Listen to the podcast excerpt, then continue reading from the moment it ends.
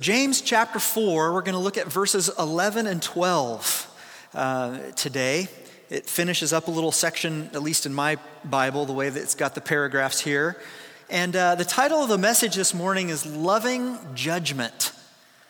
Now, I'm not saying that you're supposed to love judgment necessarily, um, but we're going to see how love and judgment are going to mix a bit here. And, and we're going to see how James is, is calling us to, to see judgment in the way that we're supposed to. Now, as a church, as South Point, you know, churches, when they first form, they try to figure out uh, the, the, the mission of the church, the vision of the church, how that sorts out.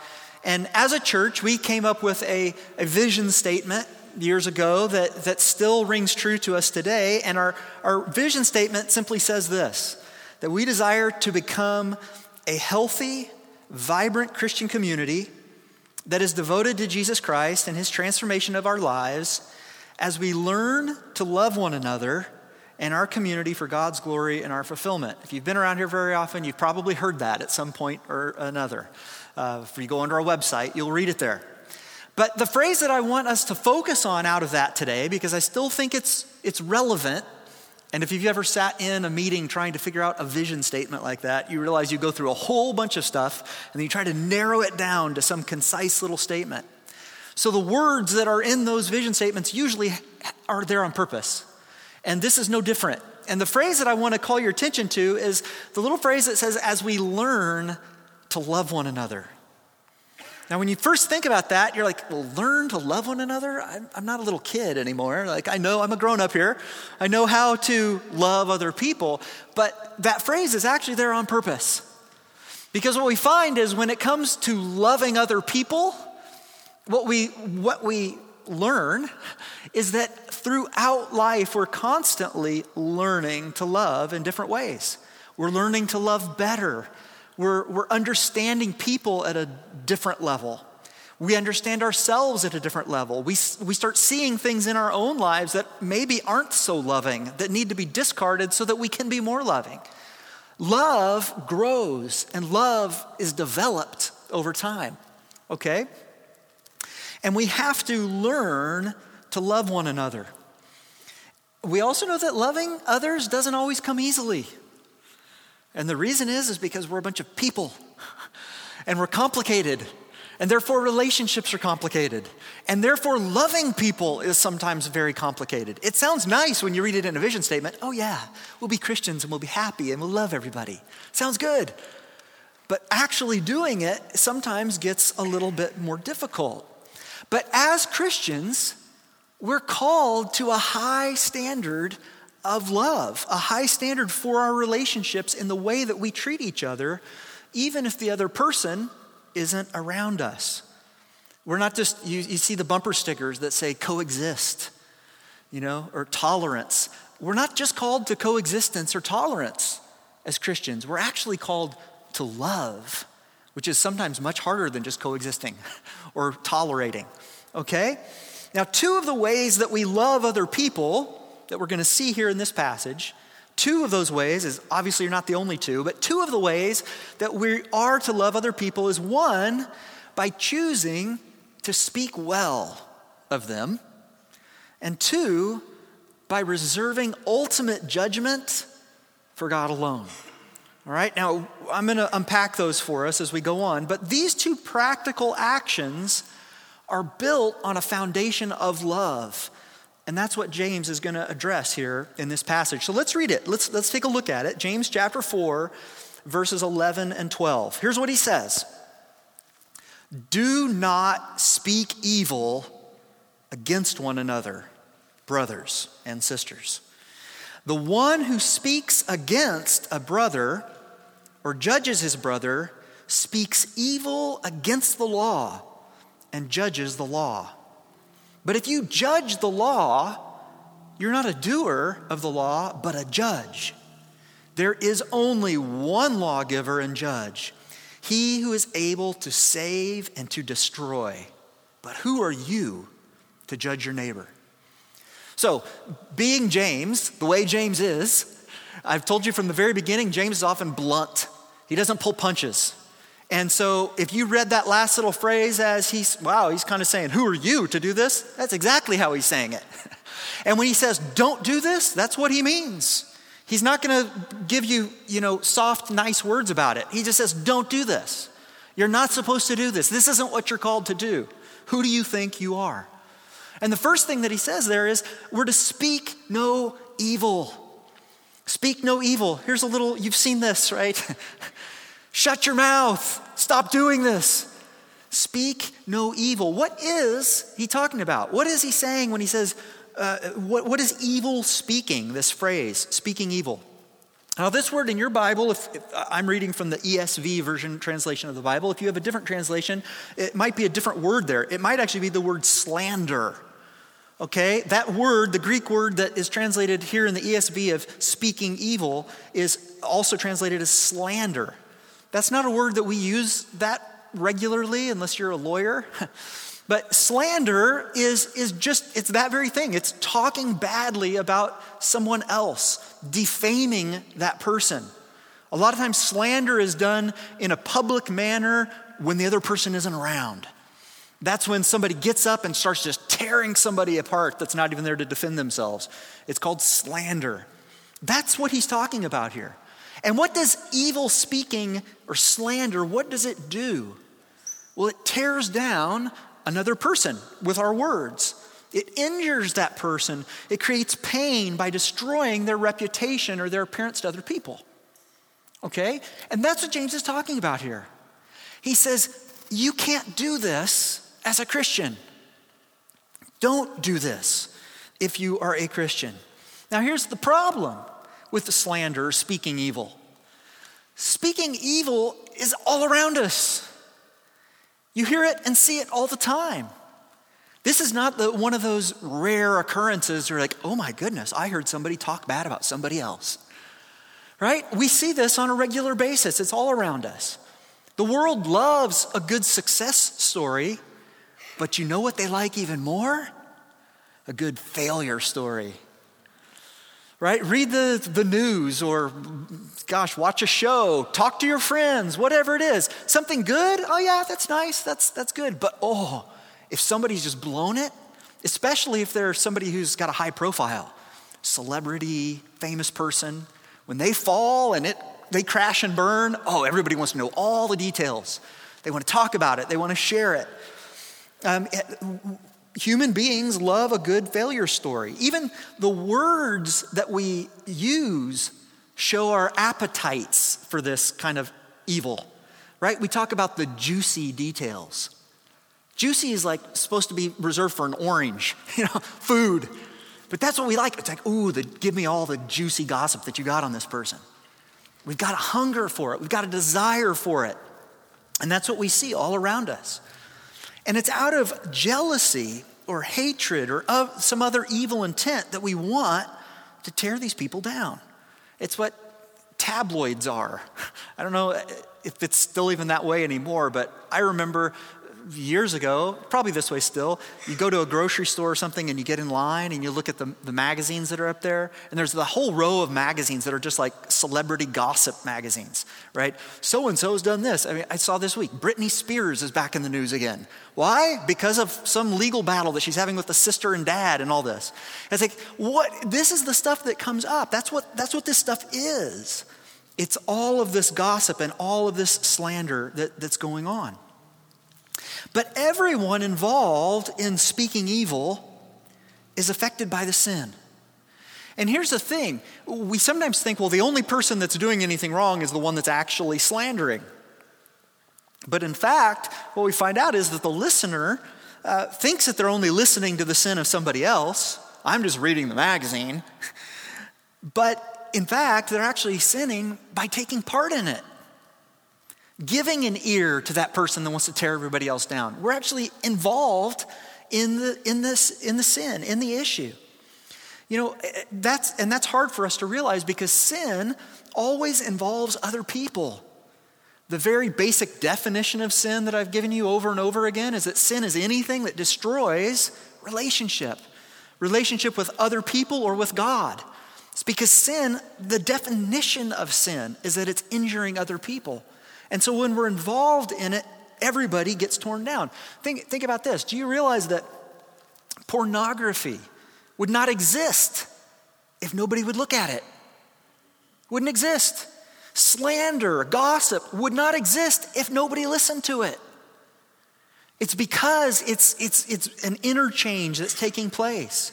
And evil speaking that he's talking about here is widespread sin. And it's not like this is a new, a, new thing that's popped up. This is not the novel sin of slander, right? James is addressing it 2,000 years ago. It's always been this way, it will always be this way. There's gonna be this sin that's all around us. But James says there is no place for this in the life of a Christian. No place. Now, already I know that being humans, we start thinking, yeah, well, but what about this? But, but, but, what about that? I mean, I mean, what happens if our garbage doesn't get picked up in a timely manner? Anybody got an amen on that? Yes? Somebody should be trashed for the trash not being picked up. And that's what you see, right? I've got next, the Nextdoor app, and you just start seeing all these people up in arms. And it's not just up in arms that the trash is piling up, legitimately. Okay, I got it. I live on a cul de sac. We were full of trash. I know what's, what's happening. But what happens is, it's not just saying, hey, there's trash on the street. Who's responsible for the trash on the street? And boy, I've got some things that I'm going to type down on this. Right? And that's where you start seeing everybody attacked for everything. Well, it's these people and those people and all this everybody up in arms and ripping down anybody that they can. So, but then now you're there sitting, okay, but are you telling me that I'm just supposed to sit by silently and let evil people do whatever they want? Because that's usually, well, it's one of the reasons that people want to slander somebody else. It's a self righteousness. It's like somebody needs to stand up for this, somebody needs to say something here. Does it mean that we're supposed to just overlook sins? No. But here's the thing there's a big difference between recognizing evil and pointing it out and slandering a person. Okay? Two different things there. One is sinful, but one is righteous. There's a difference between attacking sin and attacking a person. And I realize that it's sometimes hard to separate the two, but this is what we're called to. This is what James is saying here He says, Don't allow this, don't speak evil against one another. Now, I also think it's important that we recognize here that James is specifically putting this in context with other believers. That's what he says in the very beginning. He says, Do not speak evil against one another, brothers. That's that, that word for the brothers and sisters of Christ. And there is a difference between how we are to interact with other Christians versus other non Christians. In fact, our responsibility is different with those who are a part of the family of God and those who are not. Now, that difference might be different than what you think it is, but more on that later. We're going to get to that.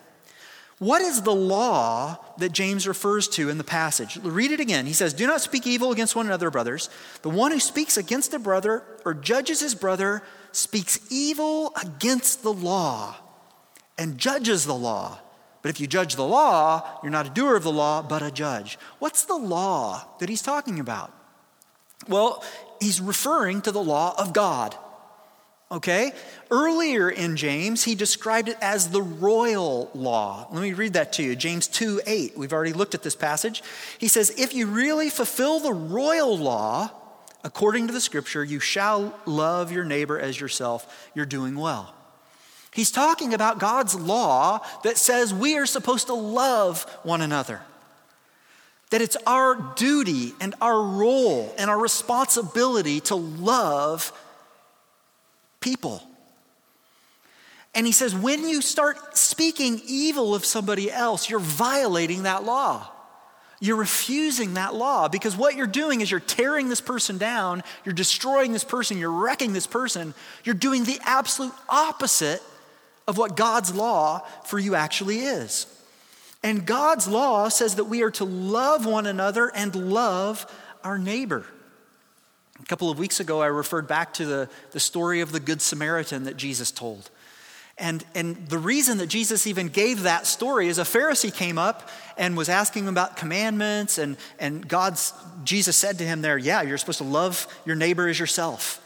And so the Pharisee follows up with that and says, Well, when you say neighbor, who do you actually mean about neighbor? Who is my neighbor? And being a Pharisee, he wanted to hear, Well, it's the other religious Jews like you. That's what he wanted to hear. And he wanted to hear Jesus say, As for everybody else, trash them. But those others that are like you, you Jews, that, that's all good. But that's not what Jesus said. Jesus tells the whole story of the Good Samaritan, and as it turns out, some of those other righteous Jews, the, the Levite that comes through and the priest that comes through, they ignore the guy who's been beat up and, and left for dead. But the person that comes up is a, of an ethnic group that the, the Orthodox Jews kind of looked down on, the Samaritans. They were half breeds in their mind. And so when he, that's the man who comes along and he loves this person, picks him up, takes care of him, and, and, and cares for his needs. And what does Jesus say? He says, That's who your neighbor, that's who is being neighborly. It was the Samaritan. It's everyone, it's not just other Jews, it's everyone who is within your reach. That is who you're supposed to love everybody who you can get to. So when you speak evil of someone else, you're breaking God's law. Wow, that's kind of heavy. Try running your social media feeds through that filter. I don't even mean yours of what you post necessarily, but all the other stuff that you see coming through. Speaking evil equals breaking God's law what you find is some of those stupid things that people say just got a lot stupider when you realize the weight of what is being said in this. Effectively, you're judging his law and saying that you are above it. That's what James says. He says, Look, if you're going to go against the law and you're going to break the law, you're basically saying that you should be a judge, that you have a way that is better than his way. You're claiming the right to make the law and putting yourself as an equal to God. That's a pretty powerful argument that James is making there. And the reason he goes that far with it is because he wants us to feel the weight of the things that we say. He's saying, you know, it doesn't matter that it's common and it's around everybody and everybody does it and you see it all the time and it's not that big of a deal. What he says is, no, actually, you're breaking God's law. So pay attention to how far it, it is. Even if you haven't intended to do it, you are sinning in it because you're breaking God's law. Here, here's an, uh, uh, this is the easiest target um, as an example today speeding. All right? Now, the law of the state of California says that the speed limit of an urban interstate freeway is 65 miles per hour. Okay? That means urban freeway, if you're somewhere near a city, the speed limit is supposed to be 65 miles an hour. How many cars do you think on Interstate 5 right now at downtown are going 65 miles an hour or less? Not very many, probably. Right? And I won't ask how many of you have broken a speed limit law here today, or this week, or this month, or this year, or whenever you might have done that. But without being conscious of it, what we're really saying is that we're above the law and that we have a right to make our own law. But we know we're really not. When you're clipping down at 70 through downtown, you're like, whoa, there's no traffic. I can go here today. But if a police officer pulled you over and you'd say, oh, I made the law to say 70, what's he going to say to you? Hmm, that's nice. Here's your ticket. You, you, you can't do it. But by breaking that law, it's like we're saying we're giving ourselves some freedom to say, oh, it's, it's not really a law. I, I can do what I want to do. But, eh, but our justification, we have lots of them, but our justification is everybody else is doing it. You pulled me over for 70? What, was I going too slow? I'm sorry, I'll speed up. Catch up with everybody else. Just because it's common doesn't mean that it's legal, doesn't make it legal. But when you speak evil of someone else, as I already said, you're breaking God's law. We have lots of excuses when it comes to speaking evil. We can say they deserve it, or they had it coming, or I'm just standing up for the truth. Somebody needs to intervene, etc., etc., etc. It goes on and on. But what we're doing is we're making ourselves judges. Now, let's, let's separate this a little bit here because it's, it's a little nuanced, and this is why it's important that we look at it. What James says, look back at verse 12. What he says is, there is only one lawgiver and judge, he who is able to save and to destroy. But who are you to judge your neighbor? So, this is the second big point that we're looking at here in, in the whole thing of love. First off, we're to speak well of others, don't speak evil, but also to reserve judgment for the ultimate judge. And what James says is there's only one true judge, and that is God Himself, the one who is able to save and to destroy. Deuteronomy 32 39, God says this about Himself. He says, See now that I, even I am He, and there is no God beside me. I kill and I make alive. I wound and I heal, and there is none that can deliver out of my hand. Jesus says this also about God the Father in Matthew 10 28. He said, And do not fear those who can kill the body, but cannot kill the soul. Rather, Fear him who can destroy both soul and body in hell. There's one person that has that authority. That's God the Father. Do you or I have the power to cast somebody into hell? You might tell them to go there, but you can't get them there, right? No, ultimate judgment belongs to God alone. We can't save a soul, and we can't condemn a soul. We haven't been appointed to the Supreme Court of Heaven. In fact, there's only one seat, and Jesus is the one who sits there. L- listen to what he tells us in John chapter 5, verse 22. It says, For the Father, who, who is the lawgiver, he judges no one, but has given all judgment to the Son that all may honor the Son just as they honor the Father. And then on in verse 27, it says, And he has given him authority to execute judgment because he is the Son of Man.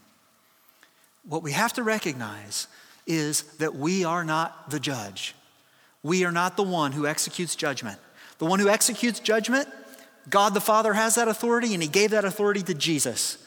Jesus is the one judge. Now, here's the thing that kind of judgment, sending somebody to hell, ultimate judgment for eternity, that's different than just simple judgment, using your judgment. God gave us rational minds and His Spirit to discern right from wrong. In fact, we are called to judge between good and evil. So, what James is not saying here is he says, just suspend all judgment. Don't make a judgment call ever about anything for any purpose. Just leave that all up to God. God will figure it out. No, no, no. That's not what is being said here. We are still supposed to make judgment between what's good and evil. That's one of the ways that the world around us is supposed to know what's right or wrong, is because Christians should be able to stand up and say, This is right, this is wrong, this is what God says about this. That's how others would know and begin to see the light, the, the way that God's called us to live. We are called to judge actions, but that's different than judging the motives and intentions of a human heart. And that's God's jurisdiction. And that's the part that we don't want to get in the way of. 1 Corinthians 4 5 says, Therefore, do not pronounce judgment before the time, before the Lord comes, who will bring to light the things now hidden in darkness and will disclose the purposes of the heart. Then each one will receive his commendation from God. We're not those people. We're not those judges.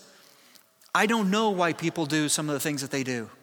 I don't know what's going on in their heart. I don't know what's going on in their head. I don't know what their background is. I don't know all those things. I can't make that judgment call, but I don't have to make that judgment call. At some point, at some time, Jesus is going to come back and he's going to sort all of that out. But one of the most misquoted verses and misunderstood ideas about the Bible is that we're never to judge other people. You hear that a lot. People say, Oh, don't judge me. I thought you were a Christian. Christians aren't supposed to judge. You don't judge. We don't judge. That's not what the Bible teaches. Not at all. There's a difference between using judgment and being judgmental, uh, which is going around looking for flaws and sins. There's judgmental people that are just the, the, the judgment police, that they're always, you know, oh, I'm looking for sins. Okay, we're not called to that. We don't have time to go into all that today. So, how are we supposed to use our judgment? We're not supposed to try to put ourselves in God's place and say that we are the Almighty, but we are supposed to be using judgment. How is that supposed to work? And this is also the part that I told you before we'd come back to when it comes to dealing with other Christians, especially. As Christians, we're constantly called to judge ourselves in the sight of God. You're supposed to take uh, inventory of your own heart and say, hey, how am I living? How am I doing before you, God? We're supposed to do that, but we're also, and this may come as news, we're also called to judge our fellow believers. Now, it's not about condemning them to death to say you're going to hell or not. That's not what it is. But we're called to judge one another for restoration, for building up. We're supposed to call each other out when we see our, each other's shortcomings. Now, eh, we're not supposed to speak evil of anyone, Christian or not, but when we see a brother or sister sinning, it is our responsibility to deal with it. Now, there are many nuances with that. That doesn't mean that everything that you ever see is your responsibility personally to deal with. In fact, um, the Bible describes uh, this uh, in, in one little glimpse of this. Um, it, what happens if somebody does something specifically to you? They say something that just tears you down, hurts your feelings, or they, they do something worse. They, they steal from you, or they, they do something, something bad specifically to you, directly to you. What the Bible tells us in Matthew 18 is it says, You are supposed to go to that person privately and say, Look, you sinned against me. This hurt me. This is why. And try to deal with that and work through that. And if, and if you can work that out, great. It all stays right there and it's dealt with and, it's, and forgiveness happens and you move on. If not, then it, it can go farther and sometimes you have to bring other people in and there, it, it gets that way. All right? That's, that's one of the ways that we're dealing with that. If it's a public sin, if it's something that happens that everybody in the church or all the lots of Christians see it all happening, sometimes those things have to be dealt with in a public way. Okay, we have an example of that in the book of Corinthians. Paul had gotten a, letter from the church at Corinth that he had established that found out that there was some sexual sin happening in this church in Corinth that was just running wild, and everybody knew about it, and everybody was kind of looking the other way and trying to figure out what are we going to do here. We don't want to judge the person, but we know that this isn't all right, and ah, and they're just letting it happen. And so Paul writes to them in 1 Corinthians chapter 5, and he has to challenge the leadership to deal with it. Listen to what he says here in 1 Corinthians 5 3. He says, For though absent in body, I am present in spirit, and as if present, I have already pronounced judgment on the one who did such a thing. Is Paul judging this person in that church? Yes. Is he saying, You're going to hell? No. Is he saying there's no repentance for you? No. That's God's role. But what he is saying is what you're doing is not okay and it has to stop. It goes on there in, in 1 Corinthians 5 12 and 13 and explains again that this is a priority for what's happening in the church. Because he says, For what have I to do with judging outsiders, meaning people that aren't part of the, the, the family of Christ? Is it not those inside the church whom you are to judge? God judges those outside, so purge the evil person from among you. Now, if you go on and read the rest of that story, what you find out is that the judgment that Paul had to lay down on this particular guy did its, its work. Because what you find when you go back to Second Corinthians and read about it later is that that judgment that came down, that sin being called out in that believer's life, it caused the person to repent. And as they repented, they were brought right, welcomed right back into the family of God. The love continued to draw them back in, but without that sin being called out, that person could have just kept on headed toward a path of destruction without ever being able to, to change. And although we are to judge one another, we are also told to be careful that we don't have a double standard. And this is the point that Jesus makes. And this is, the, this is where that misquote happens all the time, where people say, Don't judge. You're not supposed to judge. Christians don't judge. Because here's what they read in Matthew 7, verses 1 to 5. They just read verse 1, and they just say, That's all you need. Judge not that you be not judged, period. Now, if you read the Bible that way, you're setting yourself up for all kinds of trouble. Because you can make the Bible say anything you want if you want to just pull out a little phrase like that.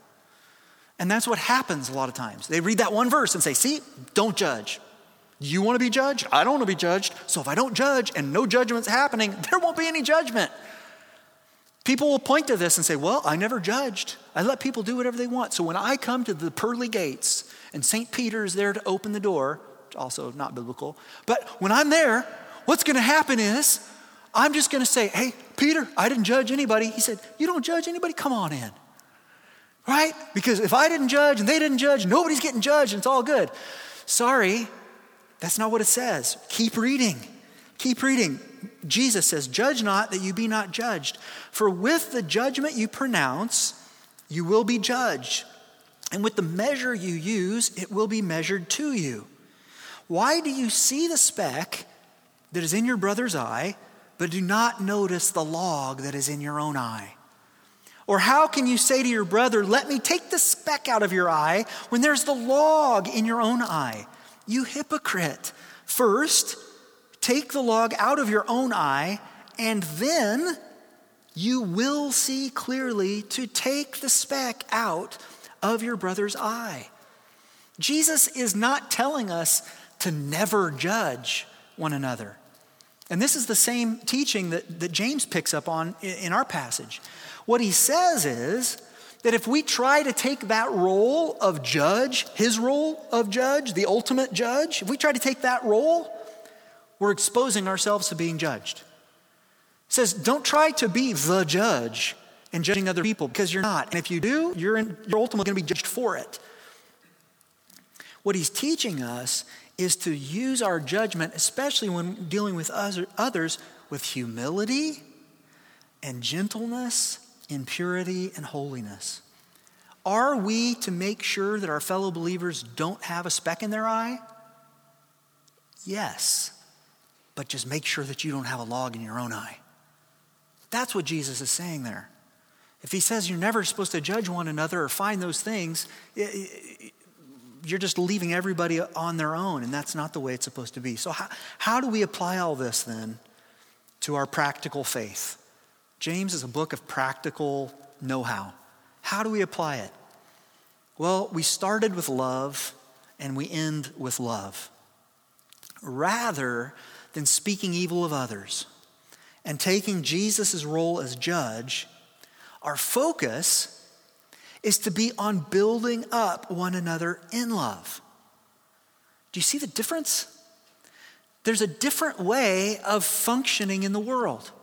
Yes, it's all around you. People are speaking evil of everybody and they're looking for the bad in everything and they're tearing people down, whether it's to raise themselves up or just to tear people down because it's all burnt, all gonna burn, and we're just tearing it all down. There's a different way of seeing people around us. And there's a heart shift that can happen in a Christian. Guys, you're seeing it, I'm seeing it. If you're paying attention to the media and you're paying attention to news, you're seeing all these people from born again believing Christians to the people that are farthest from it, ripping their hair out and their veins are popping out on their necks and they're screaming and they're yelling and they're furious and everything is bad and everything is awful and it's all being torn to shreds. And that's how they're living life every day. You may have coworkers or friends that are this way, and you're just like, seriously, take a breath. Like, right? This is what's happening. Everybody's up in arms, all fired up, all worked up, all the time. I don't understand how anybody's going to survive that. It's exhausting for all of us. We're like, seriously, everybody, just go surfing. Take a deep breath. That's, what, that's what's around here. But as Christians, especially as Christians, we are supposed to be leading the charge in a different way. Our hearts are supposed to be focused on the love end of things, the peace, the bringing this stuff down. Yes, there's some evil that needs to be dealt with and addressed. Yes, true. But how is it that we're going about it? How about if we leave some of the judgment stuff to the judge instead of trying to put ourselves in there? Ephesians 4, one of my favorite passages in all the Bible, says this Rather, and I'm putting this rather to what we're talking about here, instead of that evil speaking place, rather, speaking the truth in love, we're to grow up in every way into Him who is the head, into Christ, from whom the whole body, joined and held together by every joint with which it is equipped, when each part is working properly, makes the body grow so that it builds itself up in love. Do you see the difference? Evil speaking is tearing people apart. Speaking in love is building people up. I think that's pretty easy to see the difference between the two. And the family of God, the church, should be a healthy family. Healthy families are concerned about the well being of one another. Yes, we're willing to have the hard conversations with, each other when we have to have those hard conversations. Yes, we're willing to apologize and to forgive because we know we're still going to sin against each other because that's what we do. But we're committed to build one another up, to strengthen one another, and to encourage one another. We are part of the same body.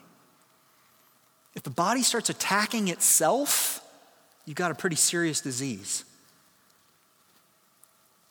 But a healthy, loving church is what the world needs.